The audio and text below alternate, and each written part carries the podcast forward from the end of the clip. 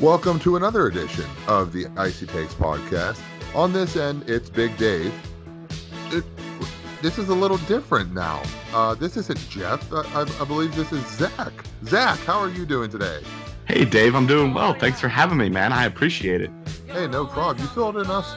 You filled in uh, with us before. It was a uh, our introduction to season two was what we called it. But you know, back in the saddle, no Jeff. Zach, you're filling in for Jeff. How big are these shoes? I honestly need to go get fitted for some new shoes because I I don't know what to do right now. Um, I was under the assumption I'd be on with both of you guys, and it's going to be a, a, heavy baseball conversation that we'll get into. But now, an avid hockey guy myself needs to prepare. I don't have yeah, a lot of time. I mean, you almost need to be like Jared McCann and uh, Nick Bjugstad, who come in chugging Red Bull for the Canadian national anthem for the Penguins game. Thanks for uh, making a comparison to something I can understand. I, I uh, yeah, that means I got to get going real quick. Yeah, ch- chugging Red Bull is what you do best, right? Yeah, maybe the hockey equivalent of that is a Pink Whitney. that stuff's everywhere now. I, I seem like I, I, can't avoid it. I'm literally staring at a bottle right now. Uh, I have one for display on my nightstand. It is everywhere. Well, if you start slurring at the end, I'll understand why. uh, stay tuned.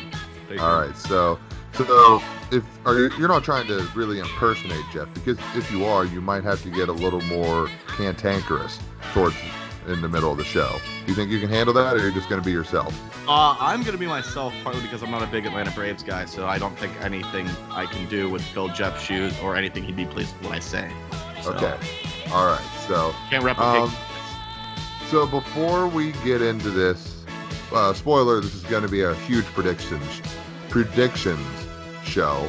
Um, I usually can't talk early on. I don't know why, but it's going to be a lot of predictions today. But before we get into that, Zach, you do something else when it comes to, I guess, I don't know, internet media, online media, trolling media, if you want to even call it that. Like, so what are you doing?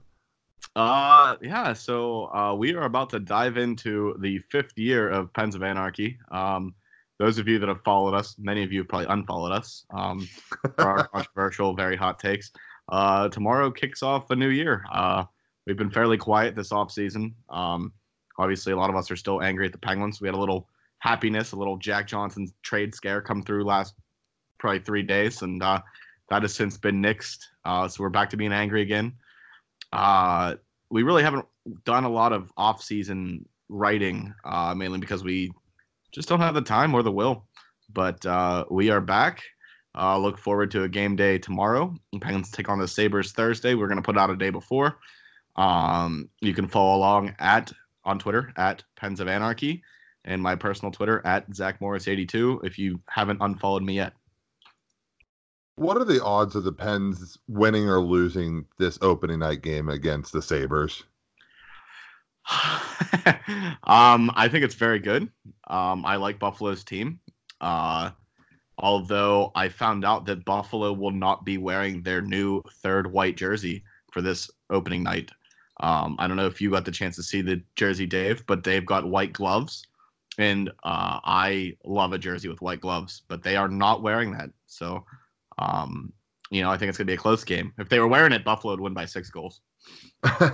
well, I think they also good. have like gold trim in their yeah. in their unis as well, which I I completely uh, approve of that move. The uh, the thumbs up move is going up for me right now. So I'm I'm all about that. I just I need to find this line. That there's no line yet, so I'm kind of mad about that. We're off to a fantastic start where I'm already cursing out the world. So let's just get into it. How how about it, Zach? Let's do it. Let's do it, my friend. So even though I said it was going to be a heavy prediction predictions show, we're going to start off with a couple managers that got um, got escorted off their team, if if you will. Uh, Zach, who are those names that we're bringing up? So we are going to talk with the uh, very lovable. We're going to talk about the very lovable Joe Maddon, the uh, now former Cubs manager, and uh, a little hometown hero here, Clint Hurdle. Um, brought the Pirates to the postseason for the first time since like 1836.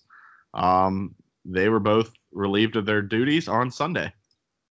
All right, so let's talk about the Clint Hurdle one first because you know, being a me being associated as a Pirates fan, I would say you're kind of a Pirates fan as well, right? So, I uh, I was a Pirates fan. I I I where I stand on this is I root for the players on the team. I don't root for the front office. I don't root for the organization as a whole. Um, All right. Uh, so, with yeah. you saying you root for the players, would that also include the manager? Yeah, I, I, I think Clint Hurdle's definitely went during his tenure here made some questionable decisions and whatnot. Uh, never forget when he started Sean Rodriguez at first base in the wild card game over Pedro Alvarez. Um, but I think overall he was an easy scapegoat um, and a deflection sort of for this organization.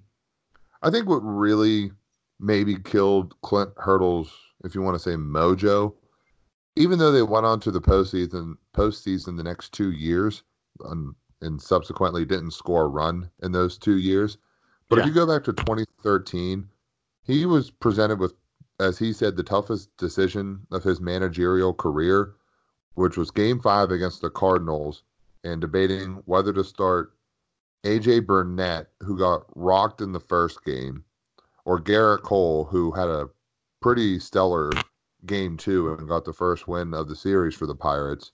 And ultimately, he did end up going with Gerrit Cole. And although, you know, it was Pedro Alvarez supporting the only run of the game for the Pirates, Gerrit Cole also couldn't shut down what was a hitting machine of the Cardinals. And I think at that point, everything was just going downhill. Even though they made the playoffs the next two years, he he had the talent to do it to make the playoffs he couldn't get above that next step with the pitchers he went up against with Madison Bumgarner and Joe Maddon, Um, or yeah, Joe Maddon. He just mm-hmm. happened to, you know, manage that team. And Jake Arrieta, uh, yeah. those two were freaks going into those games. Um, I think Clint Hurdle, while being dealt a bad hand after 2015, like you said, made a lot of questionable calls. Yeah, um, certainly. I just uh, you know, I always thought that the Pirates, after the sniff of the wild card, uh, you know, all their wild card, especially getting to play the Cardinals back in 2013, I thought that they always go to that next level and like maybe add someone or, or something like that. And their roster, it just seemed to progressively get worse. And uh, naturally, you're trotting guys like Eric Gonzalez and them out this year. And, uh, you know, like I, I do fault Hurdle, as we were just mentioned, for a lot of those, but uh, I think as a GM and as an owner, I, I, you were so close. Why not build on top of that? Um, I don't. Th- I, I think Gerrit Cole was gone either way. I really do. Um, I just the way they went about some of these moves and how they regress so fast is kind of unreal to me.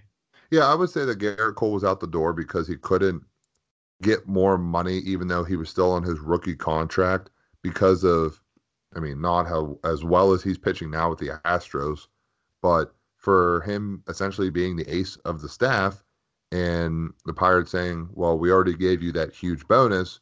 We're going to wait it out until, you know, the contract's over with." And, you know, that was a no-go and going into arbitration and they move him to Houston. So, in the end, do you think it's a good move or a bad move or it doesn't matter move by the Pirates doing this? Um, you know, honestly, since you brought up the third option, I, I think it falls into that doesn't matter. Um, if they were gonna do this, I, I would have relieved Huntington of his duties as well, because I can easily fault the drafting and the lack of uh, signing talented free agents. They'll surely sign someone. Uh, see Lonnie Chisenhall, who didn't play a single game this year. Um, that was the easiest two and a half million dollars anyone's made ever. Absolutely, I I'm honestly envious of Lonnie Chisenhall, and I, I don't know how big your following is, but if Lonnie Chisenhall is listening right now, like congrats to you, bud. Like, uh, you know, like that's incredible that you literally just stole two point five million dollars. Um, but no, I, I think uh, I think if you had to fire Hurdle, then you had to uh, get rid of Huntington too. I, I don't think anything changes with Huntington still being there. Granted, Bob Nutting's not going to give you more money. You still need to be able to draft, and the Pirates have seemed to miss that too. And that trade for um, Chris Archer, you can say what you want about Austin Meadows and Tyler Glasnow not finding their stuff, but I think they pulled the trigger too soon. I do agree that change of scenery can be good in some as in some instances, but uh, I don't know, man. Uh, watching what those two have done down in Tampa and watching Chris Archer just slowly die here is just I don't know. You got to be um, accountable for that. I'm too late to I'm too, too late and also too lazy to pull up the stats right now of what Austin Meadows did in Pittsburgh last year during his major league tenure. But if I remember correctly, for a 400 batting average in the first nine games shouldn't be any reason to trade a man who was on the cusp of being in your starting outfield the next year. I understand the Tyler Glasnow trade. He was pretty much hated by fans because of how praised he was coming up and just couldn't find his, his footing, if you want to say, in yeah. the majors with the Pirates and change of scenery, like you said, can work for anyone. But um, the Austin Meadows moves confused me, and it's too early for Shane Baz, but he is probably going to do amazing stuff for the Rays as well. So I don't know. I, I'd say this is a a good move because of you're getting rid of someone who I in my at least in my head and maybe sometimes on social media have ridiculed moves that even with a subpar team you were able to win a lot of games a lot of games that you weren't supposed to win last year and you lost a lot of games that you shouldn't have in the first half of the year. And they they could have set themselves up for another mediocre 82 win season that some people were at least happy about last year but it it just all fell apart after the all-star break. So i think it's i think it's a good move but like you said Huntington needs to go as well. There, like a lot of people need to go. It's not just yeah. Hurdle that needs to be out of here. Ray Searage, the miracle worker, he hasn't worked. I, I, no way. Uh, I was gonna say I wanted to throw this in there real quick because I actually do have it up. Austin Meadows this year uh, hit just under 300 at 291, 33 home runs, 89 RBIs, and 12 steals. And I'm pretty sure he missed almost a month of time with injuries too. Yeah, so, he, he might have been able to get 40 home runs. Yeah. Oh, that's yeah, 40 home runs, 100 RBIs, maybe even 15 steals. That that's MVP like numbers right there. All right. So Joe Maddon, um, he was excellent for the Cubs. He completed the mission that only Frank Chance, him and Frank Chance have the only thing in common, and that is be the manager of the Cubs while winning a World Series. After that, he made three consecutive NLCS appearances from his first year, I believe, to 2017 when they got beat by the Dodgers. And after that, 2018, they fell short of the division and in game 163. They fell in the wild card game to the Rockies, I believe, in extra innings. And then this year, could not make it to the playoffs. Had a horrendous last part of September where you lose four in a row at home to your rival, the Cardinals, to basically kick you out of, uh, kick them out of the division, and ultimately got them out of the wild card as well. But I mean, there's nothing to say, but uh, this was a positive ride for Joe Maddon, who I believe averaged 98 wins a season with this Cubs team. So I don't know. This is probably the the best time as to be a Chicago Cubs fan with those five years. Yeah, I I think uh, about Joe Maddon. I think it was one of those things where, I mean, I mean, I don't know if you saw the picture on social media. Him and Epstein were like legit hugging Epstein, their uh, GM. Like, like I, I think it was a positive departure, kind of like a like you said, you completed the mission kind of thing. Now it's uh, you know, we both need this change of scenery. And, and you know, Joe Maddon's a sought out manager. He's gonna get a job as soon as you know clubs are called. I'm sure clubs are already talking to him if, if that's doable right now. But I mean, it's just uh, he's gonna get a job. He'll be back again next year, managing probably a another contender, maybe like the Phillies or something like that, if they decide to get rid of Kapler. But um, yeah, I, I, think it was just as we discussed, uh, change of scenery. I think that was just that for him. Uh, and I'm sure the Cubs will bring someone else in that probably just as experienced. I feel like, correct me if I'm wrong here, because I'm I'm not as baseball versed. I feel like baseball just recycles so many managers. I mean, every now and then a new one will get the uh, get a crack, but like feel like it's just a bunch of recycled managers going to and from, but somehow their philosophies sometimes stick in different, you know. Well, I think sometimes I don't know if you had just mentioned it right there, but the message will get stale in some clubhouses, even yeah. with prior success. I mean, the Dodgers aren't going to be making the World Series every year. There's other teams rising in the NL, and even though the the Dodgers are consistently the number one overall seed the last three years going into the the playoffs, it's eventually going to run dry, I believe, even if you have this luxurious amount of talent going through your system. The message gets dry if you don't win, and even if you do win, it just doesn't get dry as quickly.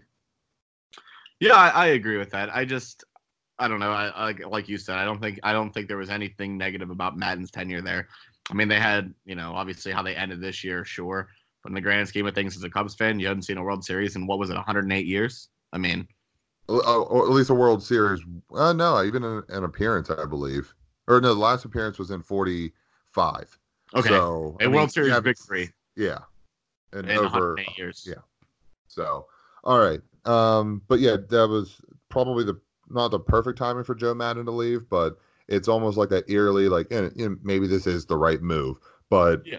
Let's see who fills in the shoes for the Cubs because if they don't make the playoffs next year, they're gonna they might be a little mad as if you're a Cubs fan. Watch Clint Hurdle go to them. well, they just swap teams. Yeah, they just swap. Uh, no, I would hate that. managers. no, I, I, I think I would hate that more just because of pride, because of all of the garbage that Joe Maddon has basically kind of directed towards the Pirates. And I'm using two instances when he mm-hmm. said that Jung Ho Kang suffered plantar fascia, and uh, even though like you know his knee bent backwards, and yeah. the even this year when he accused the Pirates of throwing up and in, and it looked like on Fourth of July that Joe Maddon wanted to th- shoot some fireworks at Clint Hurdle, who he's not the only manager that tried to get a sh- share, fair share on Hurdle this this year. Reds manager too. Yeah, David Bell. He's David Bell. he was something else. My God. So uh, Brad Ausmus got fired in Los Angeles after one season. He had 90 losses. Uh, Joe Maddon being linked to that. I think he'll go to San Diego, but we'll see. Obviously, you get a better player with Mike Trout than Manny Machado.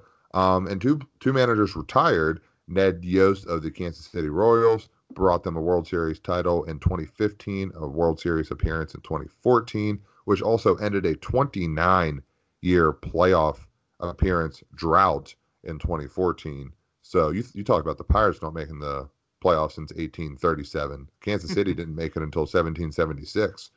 So and then Bruce Bochy, who already had one NL pennant under his belt in San Diego in '98, breaks the curse in San Francisco, winning in 2010, 2012, and 2014. And I thought he was going to win every other year, yeah, every year. number year, but it didn't end up that way.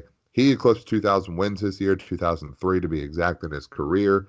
Um, Bruce Bochy, I mean, like you said, you're not that well versed in baseball, but Hall of Fame manager, uh, first ballot, maybe Bruce Bochy. I mean, he won three World Series within six years. I mean, yeah, right, two, four, six, even number of years. Within uh, five years, actually. Okay, yeah, you just you just solidified my case. I was gonna say yes already, but yeah, five years for sure. Um, Plus, yeah, didn't he hit a win milestone towards the very end too? I he's he's yeah, 2000, 2000 wins. He ended with 2003. Two, 2003. My God. Yeah, he's definitely. And like, I don't, I don't really know what the barometer is for Major League Baseball managers and wins, but 2,000 games. Yeah, that's really good. He'll be a yeah. first Hall of Famer. Yeah, I mean, at least in a in a sport where you have 162 that's games what I was trying to back my mind, like 162 divided by, like, holy crap, like that's a lot. Yeah. So, and then Ned Yost, I mean, he he did something that uh, didn't happen for 30 years since 85 when they won that World Series. Um, he has a chance, but I don't think he ultimately gets it unless he continues somewhere else. So, um, I don't know, but that's up for another discussion. So, yeah, Bruce Bochy ranks 11th all time in wins, and everyone else around him, 1 through 12, is in the Hall of Fame. So now we just wait for him to get in. Yeah, he'll get in. All right. So it is prediction time. We kind of, you know, kind of went on a little tangent there, but yeah. it's prediction time, Zach. Let's do the MLB awards. What do we got first? Absolutely. Uh, let's start with the AL Manager of the Year. Okay. All right. So a lot of good contenders here, but I think ultimately you got to go with Aaron Boone. This is the this is the manager who's done back-to-back 100 win seasons now. Won the division this year. Came had a wild card last year because Alex Cora, who may have got shafted on the AL Manager of the Year last year because of what Bob Melvin did in Oakland. Um, I don't know. Aaron Boone has had a ton of injuries this year and even if you have that much talent coming through your organization at AAA and AA, you're not expected to win over 100 games with essentially what is a AAA roster out there. He didn't have his ace all season long until September, and uh, I think that's enough for him to be manager of the year there. So I didn't really look at the other two running mates, but I'll agree with you partly because Aaron Boone, like you said, back to back 100 win seasons. And I can get that Yankees lineup at some point in time throughout the entire year, especially the first few months, was depleted as all all heck. They didn't have anyone, and, he, and even they they had Giancarlo Stanton for like 10 games all year. He's he's arguably been their biggest uh, free agent signing, and or was he signed or traded? Whatever he was traded. Okay. Either way, he, he, one of their biggest acquisitions in recent memory, just pretty much stashed away on the bench just because he was hurt. So, uh, right. That they do what they did, um, yeah, I, I, would give it to him. And I hate the Yankees. And you could also put up a huge argument for Rocco Baldelli for what he did in Minnesota from last year when uh, Paul Molitor, I believe, was the manager, to what Rocco Baldelli did this year. Also, another hundred win season. I think tied their franchise record for most wins in a season. They came at, they're they're the third seed. They play the Yankees in the first round, which we'll get into later. But there's an argument for Rocco Baldelli, but I think with all the injuries that occurred in New York, Aaron Boone kind of gets a slight edge over top of Mr. Baldelli. So yeah. NL manager, NL manager of the year. Um, I'll, I'll I'll try to let you go first on this one. See who you think. Uh, let's see here. NL Manager of the Year. Let me pull. I mean, there, I mean, so there's a couple options here. You got Craig yeah. Counsell of the Brewers. You got Brian Snitker of the Braves. You got Davey Martinez of the Nationals. Mike Shildt of the Cardinals. I'm not even going to include Dave Roberts in there. So those four. well, I knew I knew the uh, Braves guy made it. I just couldn't think of think of the name. Um, uh, you know, honestly, it's hard not to go Craig Counsell with the Brewers, partly because they're just they're never like a they never they're they're a uh, small markety kind of club and the, the, what they did this year and what they've kind of been trending towards is is, is pretty impressive. Um and you know to rally the way that they did when Yelich busted his kneecap and missed the rest of the year you know to be doing all that without arguably you know he in the discussion for NL MVP uh you know it's pretty insane so I would probably go him.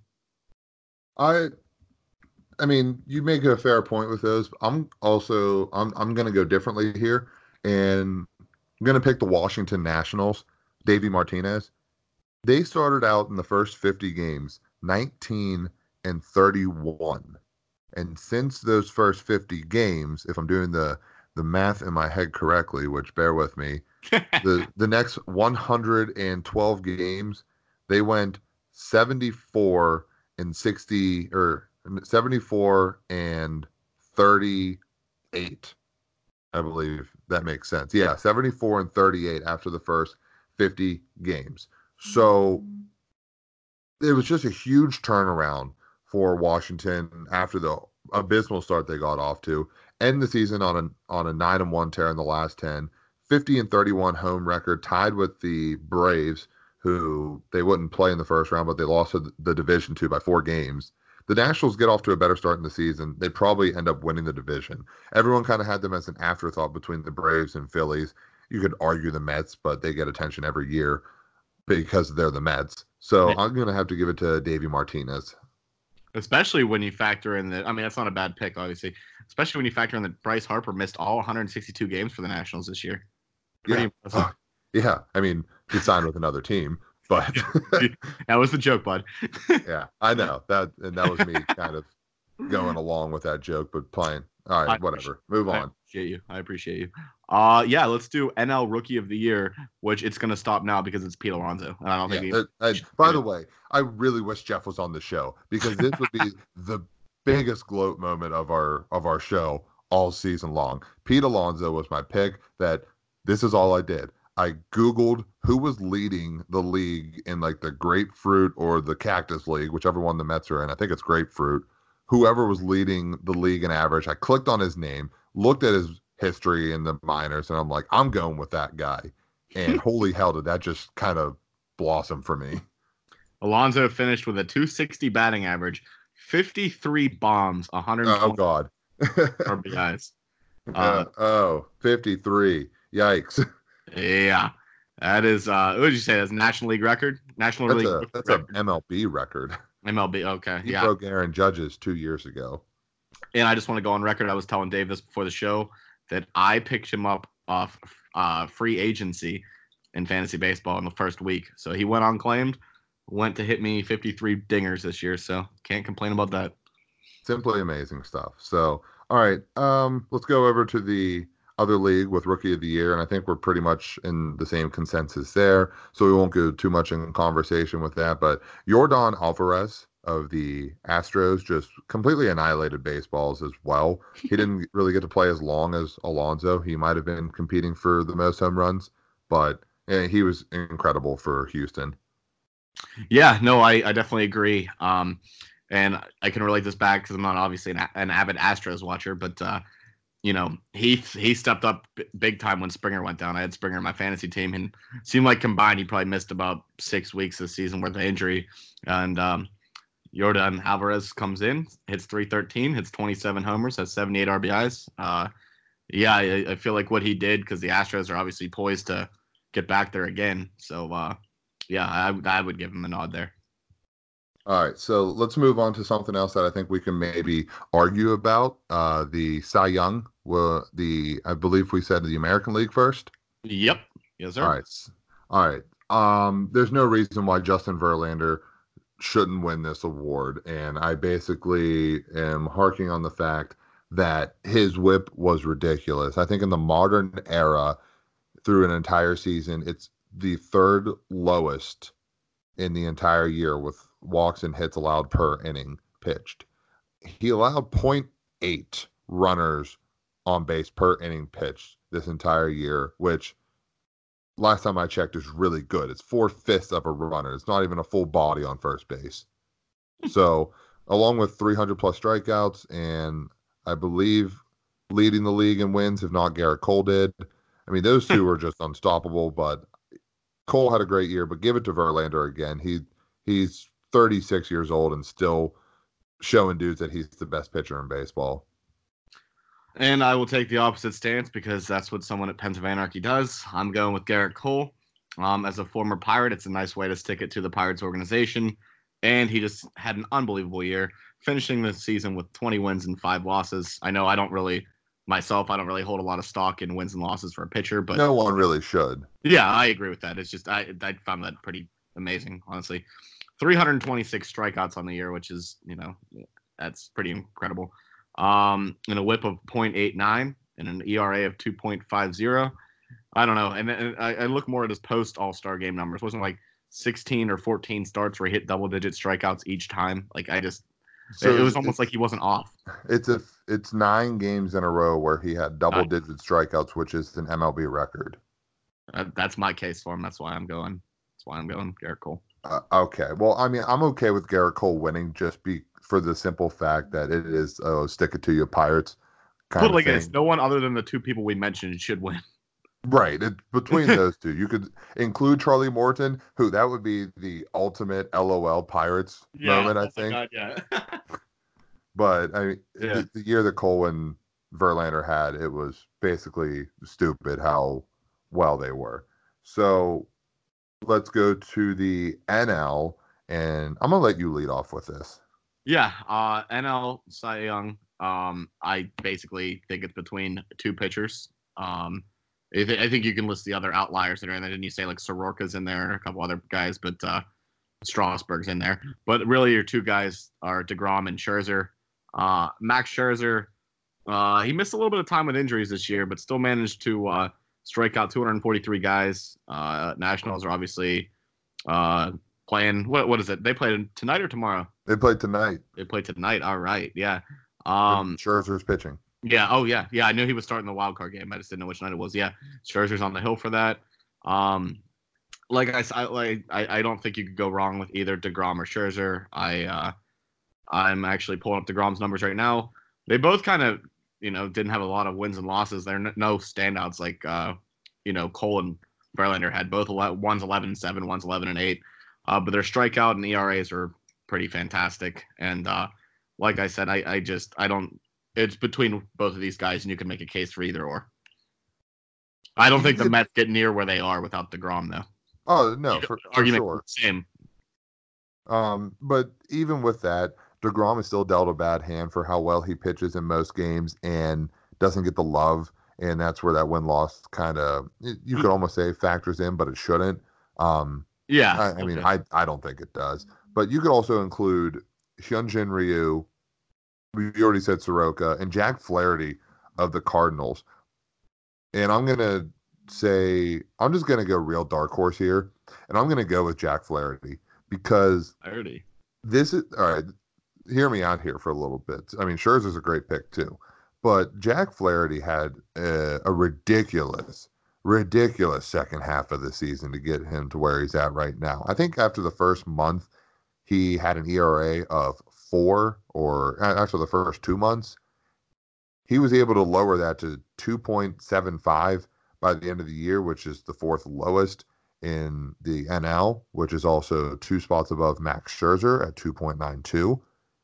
Jack Flaherty also pitched the last game of the season, last three years, including this one, losing the previous two years, but it didn't come down to a, a divisional appearance or a, even a playoff appearance. This year, it mattered when he pitched the final game of the year to win that division or go in as a wild card and go on the road. And he pitched lights out against the Cubs, allowing two hits, seven innings, no runs. And he just showed that he was a dog the second half, just like Jake Arrieta was. You could even include a little bit of Kyle Hendricks in 2017, but like, or 2016. But Jake Arrieta's run in 2015 is almost similar to what Jack Flaherty did, or if you want to make it vice versa, it doesn't matter. Jake Arrieta had a no hitter. But I think Flaherty, for what he did for the Cardinals and where they were going into the All Star break, kind of put the team on his back each time he was on the mound. I believe there were six times when he allowed a run in the second half in those starts that like he allowed a run. I don't even so, know if I said that correctly. I'm kind of rambling. So Jack Flaherty is my pick. Well, I was going to say to, to further your point, just because I, I knew he existed but didn't know what he was doing. Uh, his last six starts of the season were all quality. He went eight, eight, six, eight, seven, seven, um, in each of his last six starts. Which I mean, anytime I, I, I don't know many Pirates pitchers that have made quality starts in the last three years, their last six starts. So, um, yeah, you know what, you make a good point for him because I remember uh, seeing him out there. Uh, you know, like I said, I don't, I'm not the baseball guy, but I saw a lot of people were kind of not dropping him, but they like he just he, he wasn't owned by everyone. But uh, to come back and do that and uh, finish with 231 strikeouts, that's uh, pretty good turnaround. All right, so let's wrap it up with the MVPs, and we're gonna go.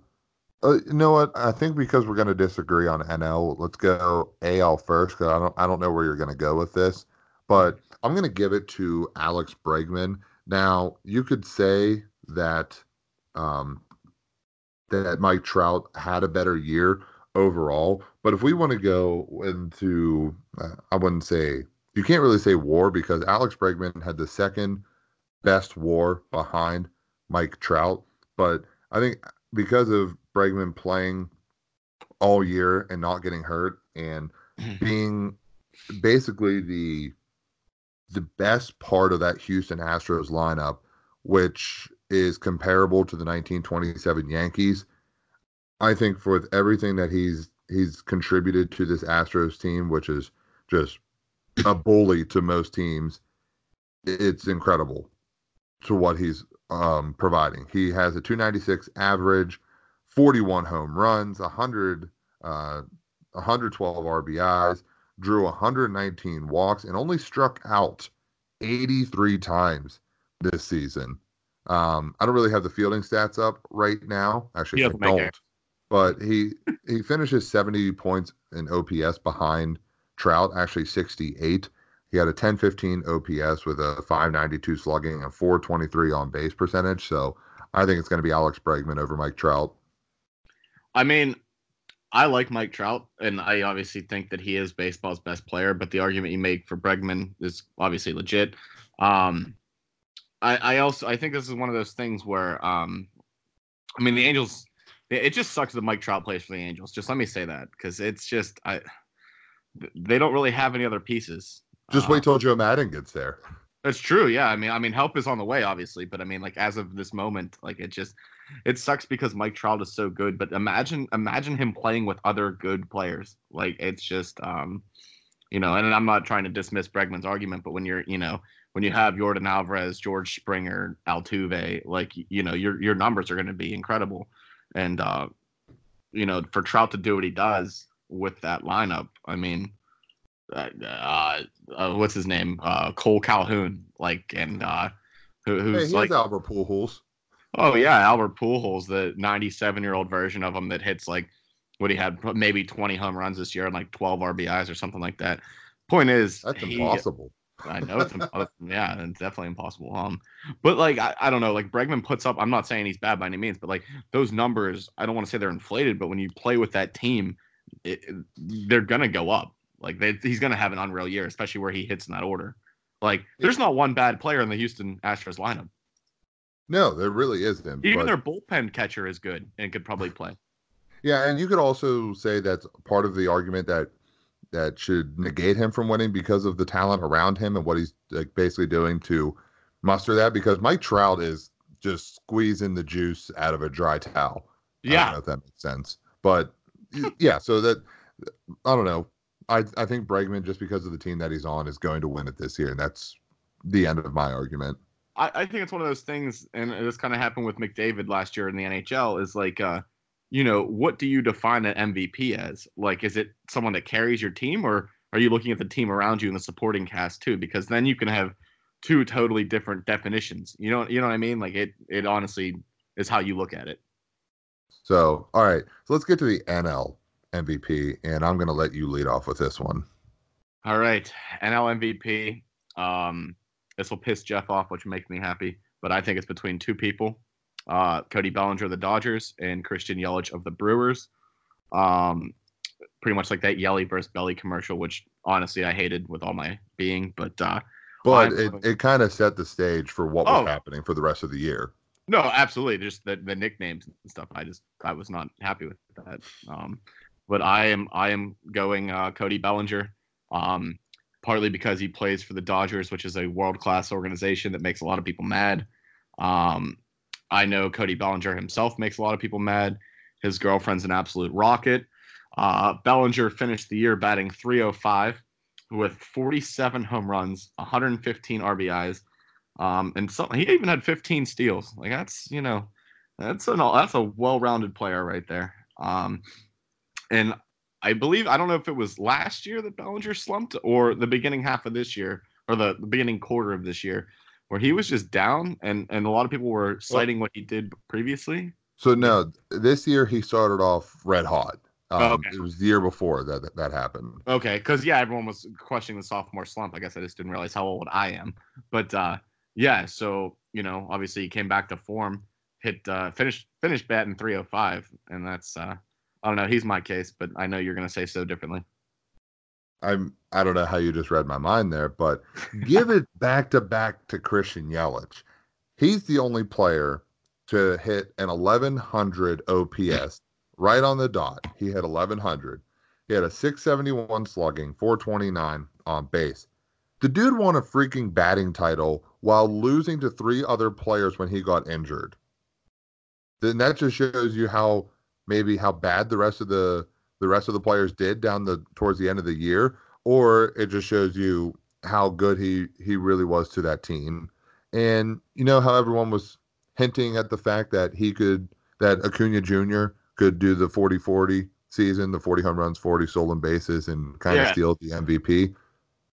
I don't think Christian Yelich was going to re- reach it, but he had 44 home runs when he got hurt, and he had 30 stolen bases as well. This man was stealing bases when he was drawing the walks, which was 80.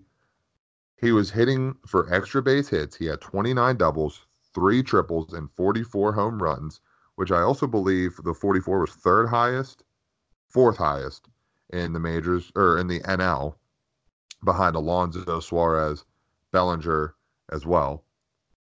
I don't see how in this injury could negate him from winning what is what will be back to back MVPs. Plus, not to say that he is the reason why they're in the playoffs, but when he got injured, this team kind of said, you know, let I'm just going to use like you know the do it for the Gipper, like did it do it for Yelly, and they went I believe on an 18 and five run or 18 and four run in the last 22 without their best player, without the MVP of the league.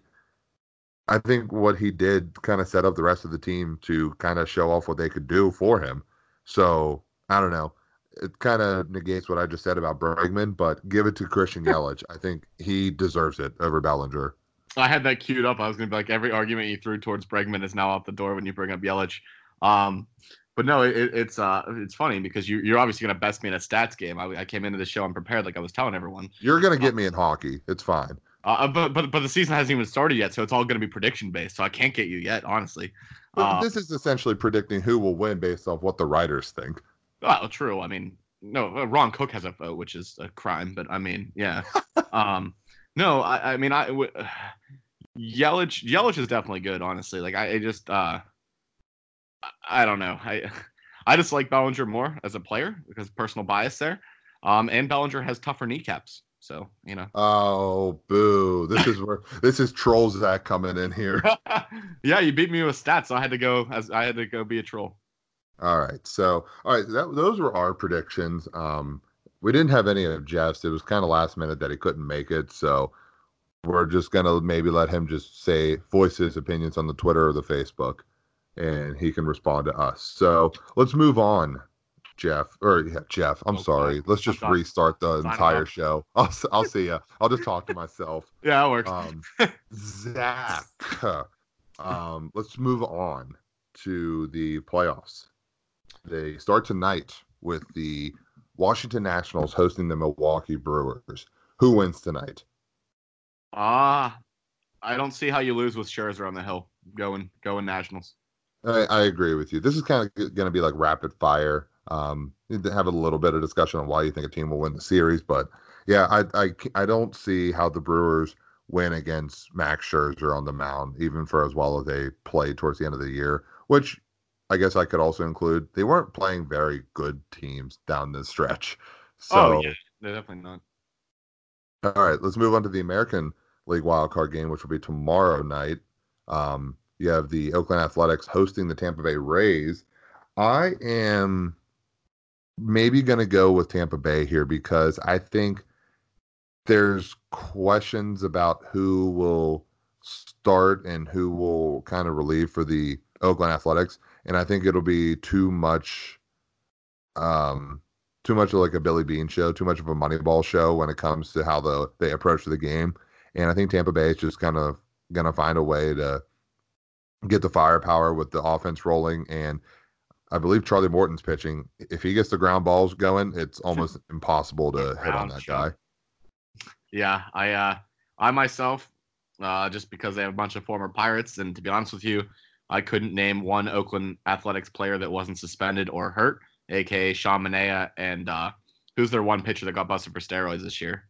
Uh, he's back now. Um, he had, oh, well, he, sh- he shouldn't be back because it's the playoffs. Oh yeah, he'd be ineligible. Yeah, good point. Um, I can't. Yeah. I can't think of his name, but you, you can say Marcus Semien. We said his name a little bit yeah, before okay, the show. Yeah, but you had to teach me that Marcus Semien was an Oakland Athletic. That's, that is true. Okay, so, so yeah, I'm going Tampa Bay in this one. All right, so let's go with the uh, let's do the entire NL first. So we both have Washington winning. They would be playing the Dodgers first round. Who do you have in that one? Uh, I am rooting for the internet on that one, my friend. That'll be an unreal Twitter battle between both fan bases, and then obviously us who don't have a real baseball team that we can chime in. Um, realistically, I hate them, but I think the Dodgers win that one. I think the Nationals pull it off. I think this will be wow. their very first divisional series win since moving back to Washington, and um, and if memory serves me correct now, because the Capitals won the Cup, it'll be Washington's second conference championship appearance between all four sports in the new millennium of the 2000s. Was that counting the Mystics?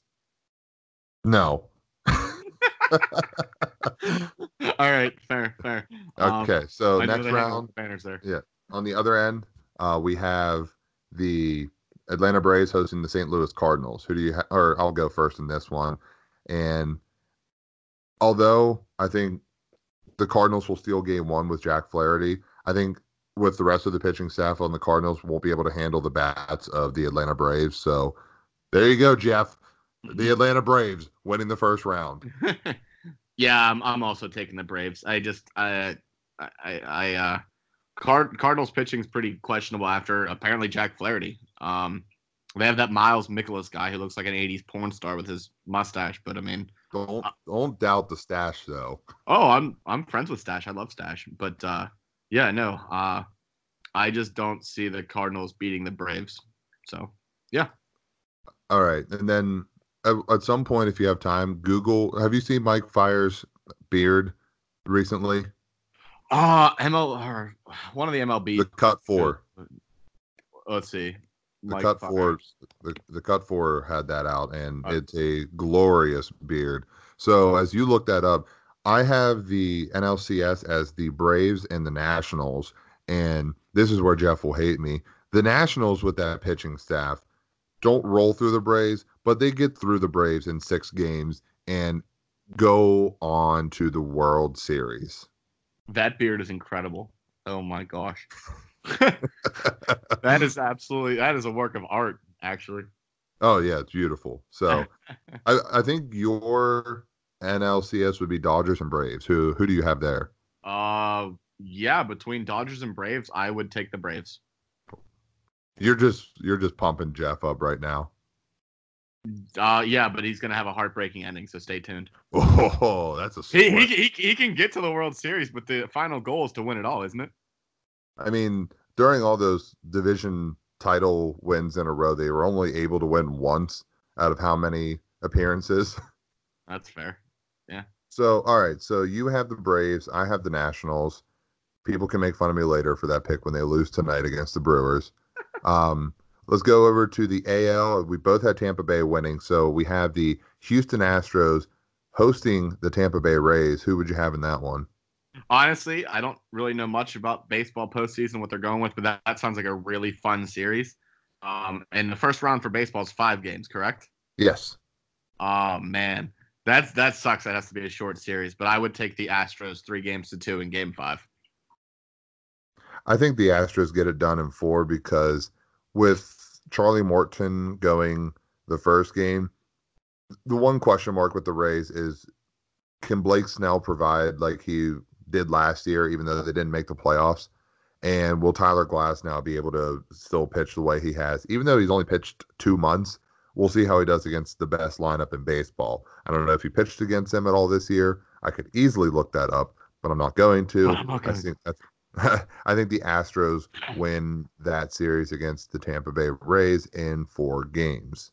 So, right. as you frantically search that, I will introduce the next matchup between two 100 win teams between the New York Yankees and the Minnesota Twins. The Yankees will be hosting the Twins. And as much as I kind of root for the Twins upsetting the Yankees, I think the Yankees go through this series in four or five games. Yeah, I hate the Yankees, but I I, I could even see a uh, a sweep, honestly. Oh wow, uh, you're not even maybe not even giving the Twins a chance here. I don't. I want them to prove me wrong. But and, and normally this is how it works: is if I root first, adamantly against them, it'll happen. First team to hit 300 home runs in a in a season, the Minnesota Twins. Did Nelson Cruz hit 200 of them? Or uh, I know you know what they have Kepler too. I forgot about Kepler. You know what? Yeah, 40, Three games to 41. one. Win one. Oh, and playoffs. Okay. Yeah, yeah. Nelson Cruz hits a walk off. Numbers up. Yeah, Twins are winning one. Okay. Game three, they hit a walk off. Yeah, yeah. okay. No, I like I like that prediction. So, did you find the Glasnow? I'm looking stats? for right now. You know, this is new for me searching baseball stats. What are we looking for? How no. against the Astros? If he even pitched against them. Let's see. I mean, there's only two times that the that the Rays played the Stros, and you know, Glasnow was hurt for most of the season. Yeah, let's see. Game log. Let's see. I mean, all you have to do is just search and see, you know, when yeah, they played each other. Our audience. Our audience. Okay. Wait. Okay, so he pitched March 30th against Houston, so way beginning of the season. Uh, three one. He pitched five innings, six hits, one run, uh, one walk, and four strikeouts. So. And that was probably it. Yeah, yeah. I'm looking through it now. Yeah, that was his lone appearance against the Stros. Opening day. Maybe yeah. not opening day, but opening series. Opening series. I'm sure that game got pushed back six weeks due to weather because you know how the first week of baseball season is. Yeah, well, I mean, Tampa has a dome and Houston has decent weather, so True. So all right, let's let's move on. I think we both have the same ALCS Astros and Yankees, which everyone wants to see. this was the matchup from 2017 where the Yankees, you could say, almost stole it from the Astros, but the Yankees came out uh, losing in Game Seven to Love the Astros. Um, Zach, who do you have in that one? So I'm gonna pick the Yankees because I want the Astros. Um, that's usually how it works. Honestly, oh, no, the reverse psychology. Yeah, reverse. I'm hitting them with it. Um, honestly, though, I like I said, I preface this with I hate the Yankees, but I think this would be a very good series. Um, I, you know, it, it, I think that one either goes six or seven, regardless. I think it's going to happen again. Um, I'll say Yankees in seven because my heart wants the Astros. I think the Astros do win this series. I think they get it done in six games as well. Um, Gerrit Cole and Justin Verlander are going to be the biggest pieces to win these ball games and go deep so that the bullpen doesn't have to work much against this another heavily uh, a heavy hitters lineup 14 different players with double digit home runs for the yankees also a, major league baseball record not so, a big deal not a big deal well, the, the ball's juiced anyway so who That's cares true. Yep. Um, but I think the Astros end up winning this, even though like you want the Astros to win. You're trying to pull the reverse psychology. I think they actually do get it done, and the Astros move on to the World Series for the second time in three years. So it's World Series time. You have the 1995 World Series matchup between the Yankees and Braves. Uh, I can double check that. So, you know, you have Yankees and Braves, and you may have already spoiled it, but just go ahead. Who do you pick and why? I am absolutely going to be a big time Yankee guy in this one, partly because of Jeff. Um, and because Sid Bream broke my heart still, even though I wasn't alive for it, but I still am shook by it. Um, honestly, like I said, I, I just don't see the Braves winning the entire thing, but I, I could see them making it to there. Um, but yeah, I just think the Yankees get it done as much as that pains me to see. Um, you know, honestly, I'll do a bold prediction for this one. I say six games. I don't okay. think it goes seven, and I don't think it's. I don't know. That just seems good. Seems right. right. It was 1996 that the Yankees beat the Braves in the World Series, four games to two. It's happening again. Joe Torre against Bobby Cox. What a matchup! Oh my God, did Bobby Cox get ejected at all, Tina? Oh, I guarantee it. Every Those single platinum game. ejections where he just storms out there. Yeah. I have the Astros and the Nationals, which I think would probably be going down as one of the best trio of pitchers for each team to face each other in the World Series. Because if done correctly, Zach, you have Justin Verlander against Max Scherzer in game one, who former teammates go up against each other in the World Series. Unbelievable. After that, you have Gerrit Cole against Stephen Strasburg. You could argue that they have chips on their shoulders. Um, and they each went as number one picks in their draft, I think in consecutive years as well. So another great matchup. And then game three, you would have Patrick Corbin against Zack Greinke, who you could not really say that they're forgotten, but they are still dogs out there on the mound who may have gone under the radar because of their age. oh, age. Frankie and Corbin would be nine, 80% of teams aces. Like, you know, the way the, the way they just happen to be three guys on this is like hilarious. Um, yeah. So I, every one of these pitchers could be an ace on almost any other staff. And yeah. I think it has to go to the Houston Astros because of the overall dominance of the lineup that they they bring each time. Because I think the pitching's basically even. It'll come down to well, a if the Nationals bullpen can hold up, and b if the Astros bats get shut down or not, which I don't think will happen. I think they win the series in five games if it's those two teams. Like it'll be a quick one, but I don't know. I'm excited for as much baseball as possible as we head into the postseason. Um, any last words? Yeah, yeah, absolutely. I, I want to add one thing. Like I said, I have the Yankees in the World Series, but that means I'm rooting for the Astros. So if we if I got the Astros versus Braves matchup, that'd be incredible too. That's what I'm really hoping for. I'm just gonna fill in Jeff's pick. He picks the Braves because I, there's no other way he doesn't. Yeah, that makes sense. That makes sense. All right, it's it's time for you to shine now. Some hockey talk. yes, yes. Let's uh let's go with some hockey. Let me ask you: Are you excited for the season? Yeah. Um. Well, maybe not as a Penguins fan, but at least overall for for the sport because it. I think with how I follow sports, this is the final month of baseball. Um, I am heavily into football because of like fantasy football and like DraftKings and all that other stuff. I love to lose money. That's why I do it. And to fill in the void between each one of those weeks, especially after uh, baseball is over, hockey comes in to fill it in for me. So it's a nice way to kind of get more sports, I guess, engraved in my brain forever. So I think with the way the playoffs went last year, it's more reason to be excited this year.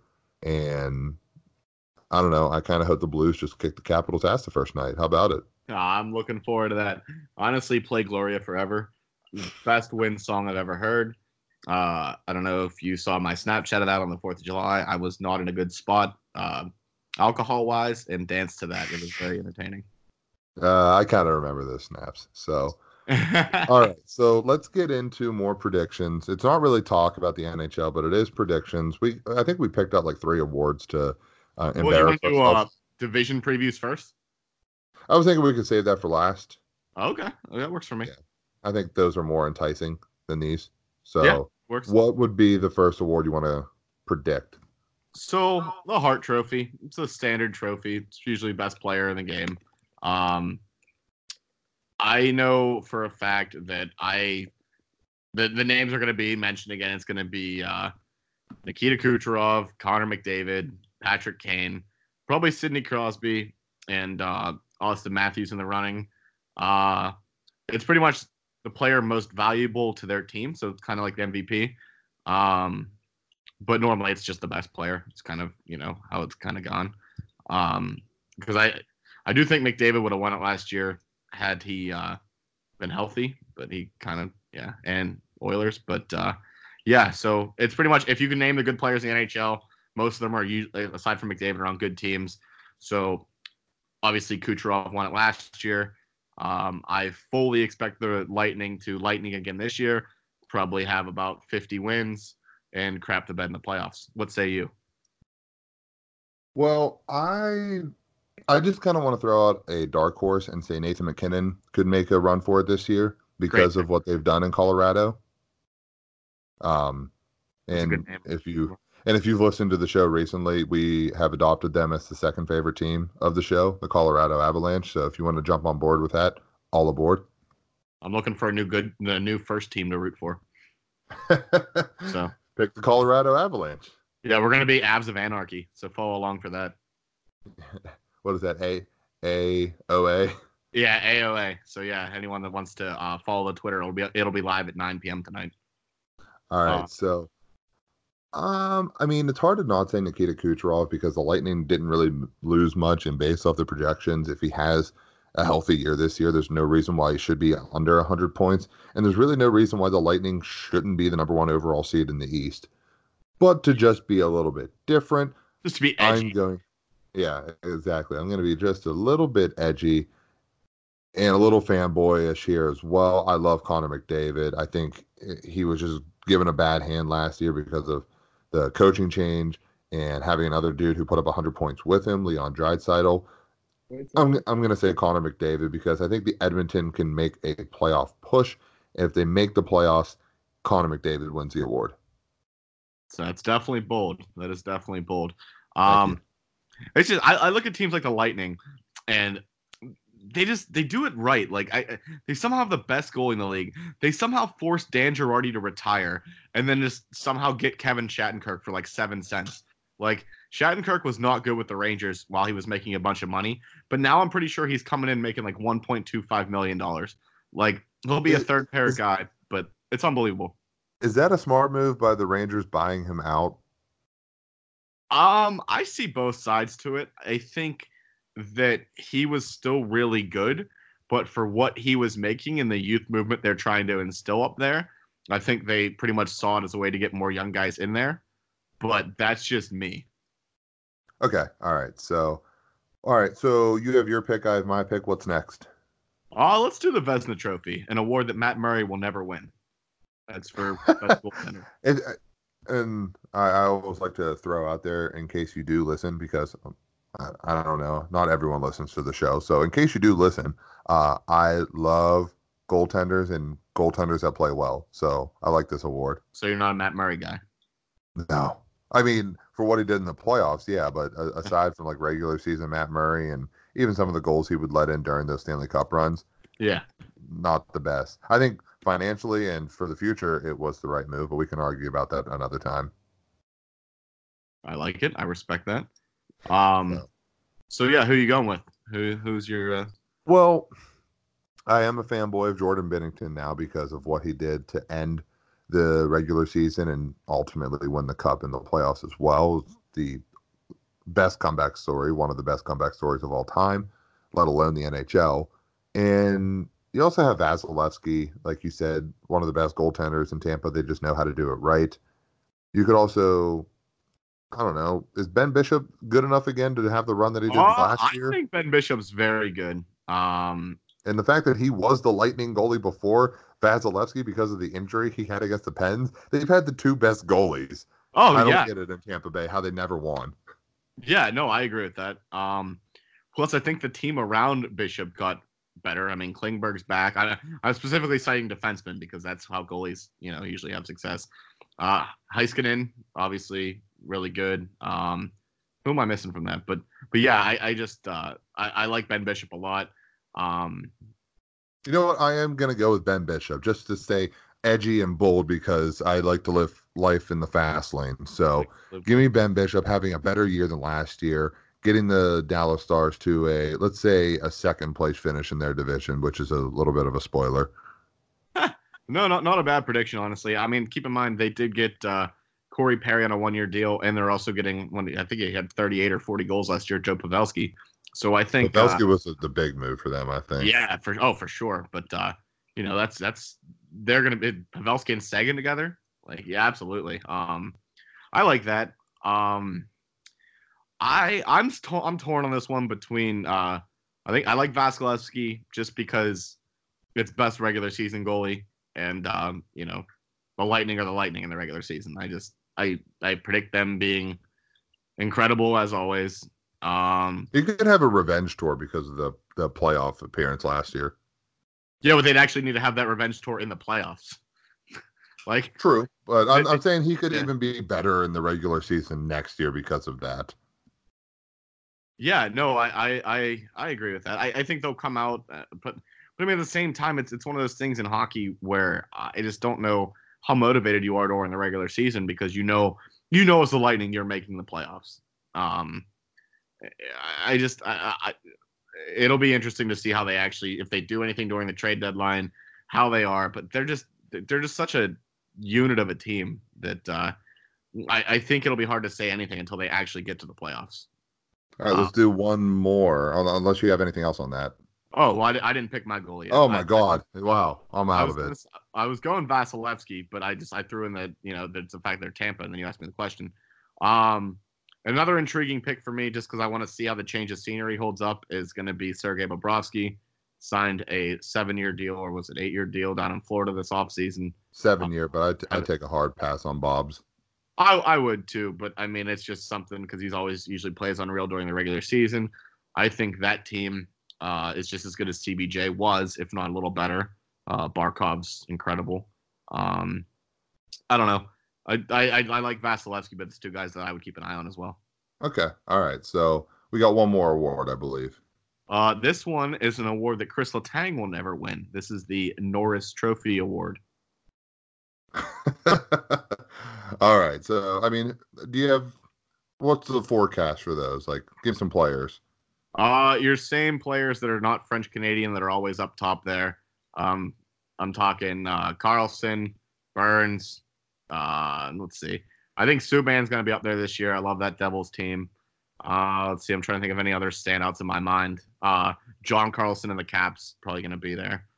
Um, trying to think of a dark horse that I could, you know, maybe see in the running there.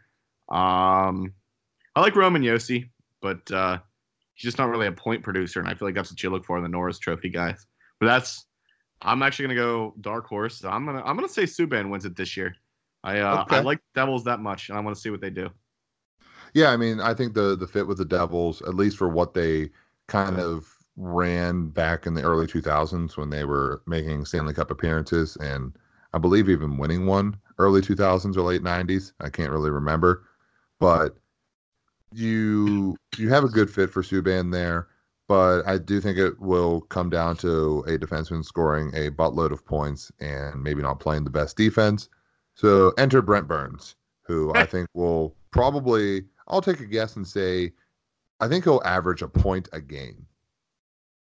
Yeah, I'd, I'd take that. I mean, 82, 82. If he plays that many games, 82 yeah. points will be what Brent Burns will will get, which I think will lock up a Norris Trophy for him. Yeah, I could I could see that. I I, I like Brent Burns and and the fact that it, him and Carlson on that power play together, that's still fun to watch. And now that doesn't mean he won't be in a range between like plus five and minus two on the plus minus, but I think he'll be able to at least generate more points than he'll give up while he's on the ice.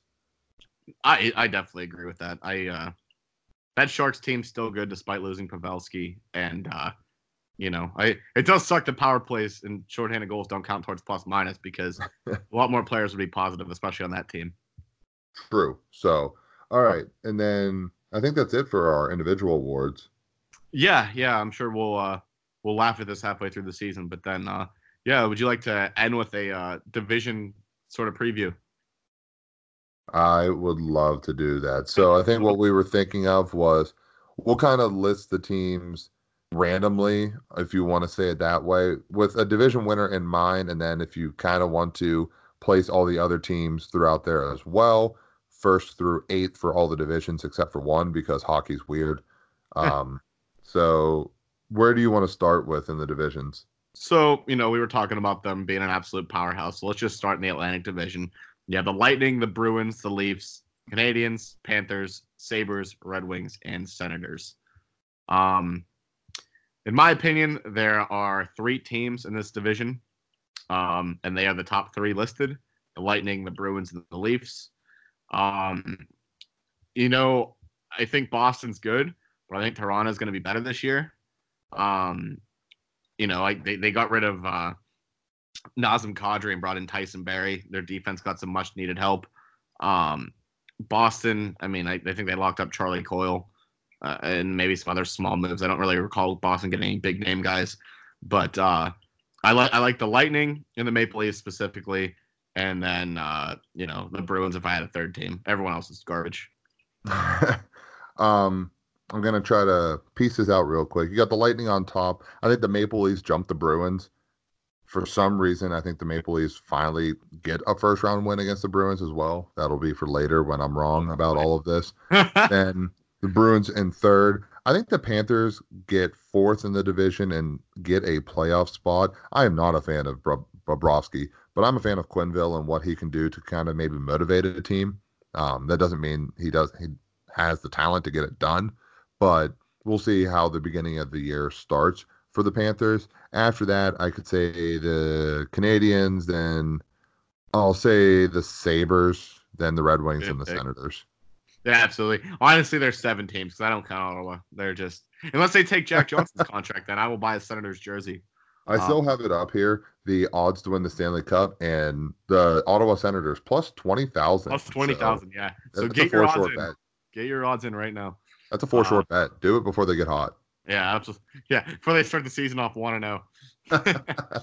All right. Well, so if they're playing the Penguins the first game of the year, they might start one and zero, right? Oh yeah, I, would go out and buy, put my all, all my money on the uh, Sens. So yeah. let's uh let's go to the metrosexual division now. That is the one where the Penguins are in. Um, if you follow PO, we call it the metrosexual. Uh, so this division should be shouldn't be shy at anyone. You got the Caps, the Penguins, the Hurricanes, the Flyers, the Devils, Islanders, Rangers, and Jackets. Um, this one is, is really wide open. Um, Caps are going to be there. Penguins should be there. I really like the Hurricanes this year. Um, they didn't really do much in the offseason. They did get Jake Gardiner. Um, Devils, I love the Devils team. Drafting Jack Hughes, getting Wayne Simmonds, bringing in PK Subban. Uh, the new look for that team. I love it. The Islanders just beat the wheels out of the Penguins. So, I mean, I they're not going to be relevant when it comes to this, but I mean, I think they got worse. Uh, they lost Robin Lehner, which feel good story there. Rangers, I don't expect them to really be in it because of their rebuild, but bringing in Panarin can make anyone sort of a win now team. So uh, they're kind of a question mark for me. Need to see how those young guys do during the uh, season, but I it'll be an intriguing team moving forward. Uh, and CBJ doesn't really wow me this year. I don't even think they know who their own goalie is, and uh, they lost Panarin. Yeah, I just I'm not high on CBJ this year. So if I had to pick, I'm gonna say it'll be between the Caps, the Hurricanes, and the Devils. So you're really high buying high on this Devils team this year, dude. I love it. I love it. It's and they're they sort of abandon their trap mentality too. It'll be fun to watch. Uh, you can sign them up for four free wins against the Penguins. Yeah, it'll be fun. Um, so all right. So you said the Penguins fourth. Uh yeah, I'd go Penguins fourth in this one. Do they make the playoffs? uh yes, yes, they make the playoffs. Uh, but it's a short-lived year again. Okay. All right. Just had to make sure. And then, all right. So what I'm going to do here, um, I mean, it's hard to say the Capitals won't win the division again. Yeah, it's just Capitals. Yeah, I mean they have the the best goal scorer in the league. You can at me, especially on the power play, which someone the team still can't figure out how to defend Ovechkin on the power play. It boggles my mind that he doesn't move and still scores goals. Um, after that, I think that yeah, and then I think the Capitals win the division. I think the Hurricanes make improvements and finish second in the division. They get a little bit younger because Justin Williams can't make up his mind if he wants to play hockey or not.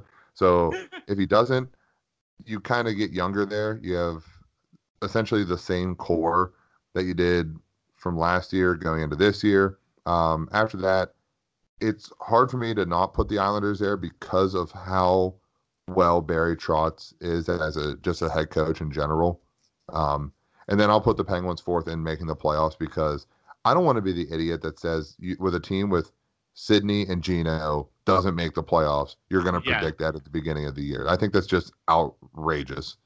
That's the only reason I'm not counting them out yet is just because of that, uh, because of having Crosby Malkin. Um, I think the, good. Oh, sorry about that. I think the Devils finished fifth, Rangers sixth. Um, who am I missing here? Um, Blue Jackets get last, and the Flyers get seventh. I like that. I respect that. I, I one thing I wanted to touch back on that that I missed about the Penguins is um I want to see Alex Galchenyuk because I have so many questions. Uh, he looked unreal in the one preseason game that he did play. Absolutely rocketed a shot on a one timer. I think it was from Malkin too. Um, but he's kind of hurt. Uh, from what I've read, he's kind of injury prone because I didn't really follow the Coyotes that much. Um, but if Galchenyuk can pan out, then the Penguins might not be that bad, but they still have Jack Johnson. So we'll see what they do with him throughout the year. That might that might change because, like I said, does Jack Johnson have the power to bring down the entire team again? Uh, absolutely. He's already brought me down mentally, physically, and emotionally. Now he just needs to bring down the team again. Okay. All right. So that's the that is the eastern side. Let's go to, to the western side. All right. Yeah. Let's let's do it. Uh, Nashville Predators. Oh, oh, okay. Central Division. Sorry about that. Uh, we'll we'll do Nashville, Colorado Avalanche, Stanley Cup champion St. Louis Blues, Dallas Stars, Winnipeg Jets, Minnesota Wild, and Chicago Blackhawks. This division, man, there is a lot of talent in there. Um, all, all, of these, all teams, seven teams could, or yeah, all seven. Well, well uh, Chicago sucks, but I mean, like, they're all good in their own. Like, the top three that I mentioned, Nashville, Colorado, and St. Louis, are incredible. Uh, Dallas, I, I, love them. We were just talking about them. Minnesota, eh, take well, it's whatever. Yeah, uh, right. In Winnipeg, uh, you know, they lost guys like Trouba. Uh, Byfuglien doesn't know if he's playing again, but but they're still a formidable opponent. They're at Arena Rocks, so I mean, I'd never count them out. Um, so I'm breaking this down a little bit the Avs are my clear favorite out of this. I mean, I the Blues are your Stanley Cup champion, yes, but the Avalanche, man, uh, you have MacKinnon, Landeskog, Rantanen, uh, new addition Nazem Kadri. Uh, they added Joonas Donskoi over the offseason. Uh, that, that team, and they still have so much cap room because half those guys are on their entry level deals or just sign these little like these deals when they still have so much cap left. Don't um, forget about Cale Makar. Oh yeah, yeah. Makar was the other one I meant to t- touch on. Yeah, but yeah, Makar's a stud too. Um, Isn't that Pickard team is loaded. The goalie. What's that? Varlamov. is Pickard the goalie? Uh, he might be their backup. I'm trying to think who the starting goalie is because I think that's the only question mark for the team. Okay. So, oh yeah, started, and they have right. the card because um they were saying that was one of the teams that uh, Rutherford was looking to send either to Smith or Yari to because obviously there's a drastic drop off um, between twos and threes there. Um, so yeah, I love the Avs team. I think that's the most talented. And the, and the worst thing for every other opponent in the league, but the best thing for the Avalanche, is they still have a lot of cap room to play with. I don't have. Uh, you know what? Stall these people for a second. I, am curious for myself now. Cat friendly. I just want to see how much. Uh, all right, so I'm going to go with the Avalanche winning as well because they're the adopted team of this podcast and everything that you mentioned as well. There's so much reason to be excited for this team for what they did. The, the Avalanche playoffs. have 6.5 million in cap space. That is incredible. I didn't mean to cut you off, but that is legitimately unreal. So I think the Avalanche, and because of that reason as well, you have young talent out there. There's, there's, like I said, a lot of reason to be excited. After that, give me the oh man, it's really tough give me the Dallas Stars because I think Ben Bishop even rocks everyone's worlds even better this year, and they get more goal scoring out of it, which means more wins. After that, mm, this is so tough. Give me the St. Louis Blues because I love Jordan Binnington. I'm becoming a fanboy. Nashville Predators get in as a wild card. They have a little bit of a drop off, but I mean, I think it's going to be a super tight race between those those top four. After that, I like the I like the Jets being a fifth, Blackhawks being in sixth, and the Minnesota Wild finishing in last place. R.I.P. Bill Guerin. no, I actually like those picks. Um, so I guess you know we we're avid Avs guys, but uh, uh, Philip Grubauer is their starter. Pickard was nowhere to be found. Um, I think they still have Varlamov, either that or he's doing something else now. But uh, but even still, that team's unreal, and they have uh, former Penguin legend Ian Cole. So yeah, um, very true. Yeah, any team with Ian Cole is a good team in my book, honestly. Um, except for the Penguins during their last year with Ian Cole. But uh, yeah, that's beside the point. All right, onward to the Pacific Division. Did you finish have... like your division? What's that? Did you finish the division? I just heard you talk about the Avalanche, and it just never stopped. oh, I guess I should pick these teams. Um, the Avs are my number one. Uh, I give Predators number. Yeah, you know what? I'll give the Blues number two. Uh, but really a toss up. Uh, I like the Predators a little bit more this year. Uh, they added Matt Duchene down the middle. Uh, then I like Dallas. Then I like Winnipeg. Then I like Chicago. And last but not least is Bill Guerin's Minnesota Wild. So you and I are definitely on the same page with that. At least on the bottom half. All right. Yeah. We're good yeah. there. So introduce the last one. Uh, the last one, uh, the heavy hitters, the Pacific Division, got the San Jose Sharks Calgary Flames, the Vegas Golden Flurries, Arizona Coyotes, aka Phil Kessel's team, uh, the Edmonton Oilers, Vancouver Canucks, the Ducks, and the LA Kings. Um, this is my by far my least favorite division. Um, none of these teams are really fun to watch except for Vegas and sometimes San Jose. Um, now Arizona with Phil Kessel. That's true. He he better hope he plays with Clayton Keller every five seconds though, because that'll be uh, uh, he doesn't he's not gonna have anyone else. Um, that said, um, if I had to rank these teams, I'm going Vegas first. I love them. They should have got past the Sharks last year, but of course, five minute penalty, which was totally staged and fake. uh, still bitter about that. I would put the Knights first. Um, you know, honestly, I really hate every single other team. I, I will go, I will go Arizona just because of my blind loyalty to Phil Kessel, and I will follow him into the dark with anything. Um, Calgary, their big offseason acquisition was Milan freaking Lucic, so no. Um, man, all these teams suck, dude. Uh, well, uh, Vancouver might be the next best because, because I don't think you're ever bad when you have Pettersson and uh, what's it called? JT Miller's on that team now, but Brock Boeser. Like I, I like Vancouver, so I, would go. I'd go Vegas, Arizona, Vancouver. I was gonna say putting the Sharks up there. I'll give the Sharks fourth. I just don't. They don't wow me. They lost Pavelski too. Martin Jones couldn't save a beach ball. I don't really like them. Um, uh, the Edmonton McDavids I'd probably put in there. Um, LA Kings, and last but not least, the Anaheim Ducks. A lot of that is biased because they decided to waive Daniel Sprong. So, yeah, and I really don't think the Ducks are that good. They'll go another year without Ryan Kesler this year. Uh, Corey Perry's gone, not like he was good, and that would leave pretty sure Andre Case to be one of their best players and Ryan Getzlaf. That's just going off the top of my head. All right, so I would say with this division, you would have the the Ducks in last, then the Kings second to last, the Canucks third to last, and then my playoff teams would be Edmonton at fourth, um, Calgary. Am I doing this right? No, there's eight teams, so so another team wouldn't make it. I, I would put Calgary as uh the fourth team. Um, oh wow. Yeah, I, just I'm trying to be bold here too. Yeah. Um, I'll have Arizona at fourth, maybe not even making the playoffs. Maybe I'll give the uh, the Jets the the other playoff spot in the other division.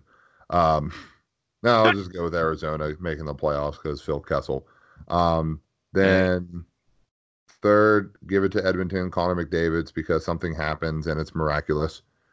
After that, Sharks number two in Vegas Golden Flurries number one. Um, I think everything that Vegas has done since becoming a franchise has been amazing locking up Mark Stone for eight years was a big deal.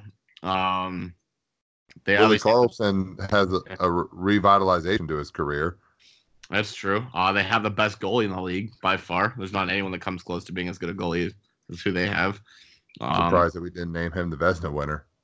Yeah, honestly, I mean the league just likes to hate Fleury, and you know that too. Um, no, I, I really do like the Vegas Golden Knights. I, I I think they were wronged last year. I will fight that to the death. Um, but overall, that division's just not strong. Uh, in my well, they're strong but not good, as in strong people. Right. Okay. okay. So I think that'll do it for us. It's it's been a long one here, so let's wrap it up, Zach, with our Stanley Cup winner of the year. This is when we really get to laugh at ourselves. so, oh god, Stanley Cup winner for the entire year. Um, you know what? I am gonna be bold here, and I do not like doing this, but I'm gonna pick the Toronto Maple Leafs. Oh my goodness! I the Canadian team wins. Yes, and, and mark my words, if they don't win, Mike Babcock is not the coach next year.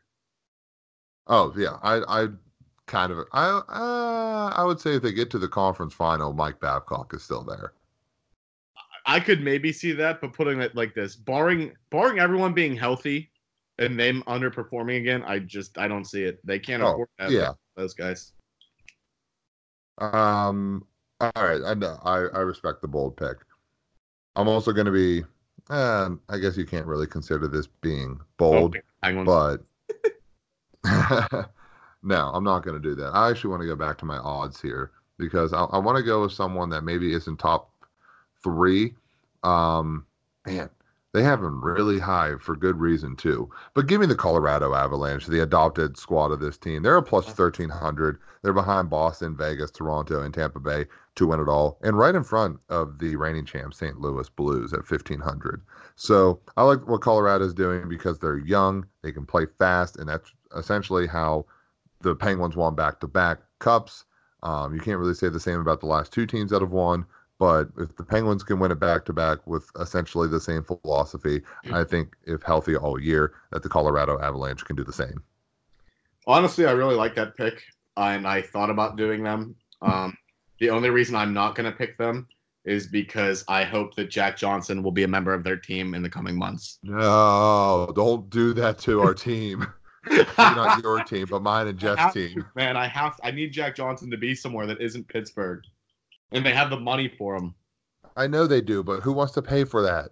That's you. You bring up points, but I'm just I'm giving you my counterpoints. I think Jim Rutherford should trade him to a team that, and Jim Rutherford should pay 75% of the rest of the salary just to get him away from the team. I I would drive him to the airport. Just... All right. Um, you introduced it at the beginning of the show, so I'll let you end it with the show. Uh, Pens of Anarchy, promote it a little bit, then I'll do the self promoting as well. awesome. Sounds good. Yeah, guys. So I appreciate you listening. If you've made it this far, which probably means when I tell my dad I came on a podcast, he will be one of those members. Um, appreciate you listening. Uh, yeah, we start hockey season tomorrow. Look for a game day. We always put it out usually a day before if we can. Uh, Twitter is at Pens of Anarchy. Facebook, same thing. Uh, although no one really has a Facebook anymore. Um, can follow my personal at Zach Morris 82 and uh, not not that we do outside hires, but if you ever have a piece that you would like to write or contribute on the blog, or if you want to go on a podcast, Dave, the offer extends to you as well, as we are planning a podcast here soon. Uh, okay. Uh, just reach out to me, and uh, we're always looking for guests and some interesting topics. I know last year we talked about uh, satellites in orbit somehow. Huh. Yeah, I don't know how we got on that. I think it was a trade deadline podcast that went off the rails. Wow, wow, that did go off the rails. Okay. so yeah, anyone's welcome, and uh, yeah, I hope that you guys will uh, have me back on at some point to discuss some more of this stuff. Oh, we definitely will, especially I guess maybe during the off season, or eh, who knows? Maybe we'll have you on next week, depending on what Hefe Boy's doing out there. So I'll wrap it up on my end as well, because uh, I know it's been late, so the parents don't have to listen to us uh, banter on anymore. This is the Icy Takes podcast. You can follow us on Facebook at Icy Takes with Jeff and Big Dave. Follow us on Twitter at Icy Takes, I C E Y Takes, all together one word. We spelled icy incorrectly because we wanted to be that edgy. Edgy is the word of the podcast, by the way. Um, you can also follow me at big underscore Dave 52. You can also follow Jeff at jchrist underscore 51. So as Zach sends other text messages there on the iMessage, I'm going to wrap it up here. And, you know, hopefully we were good enough for you this week. Hopefully we're better next week. But until then, stay icy, people.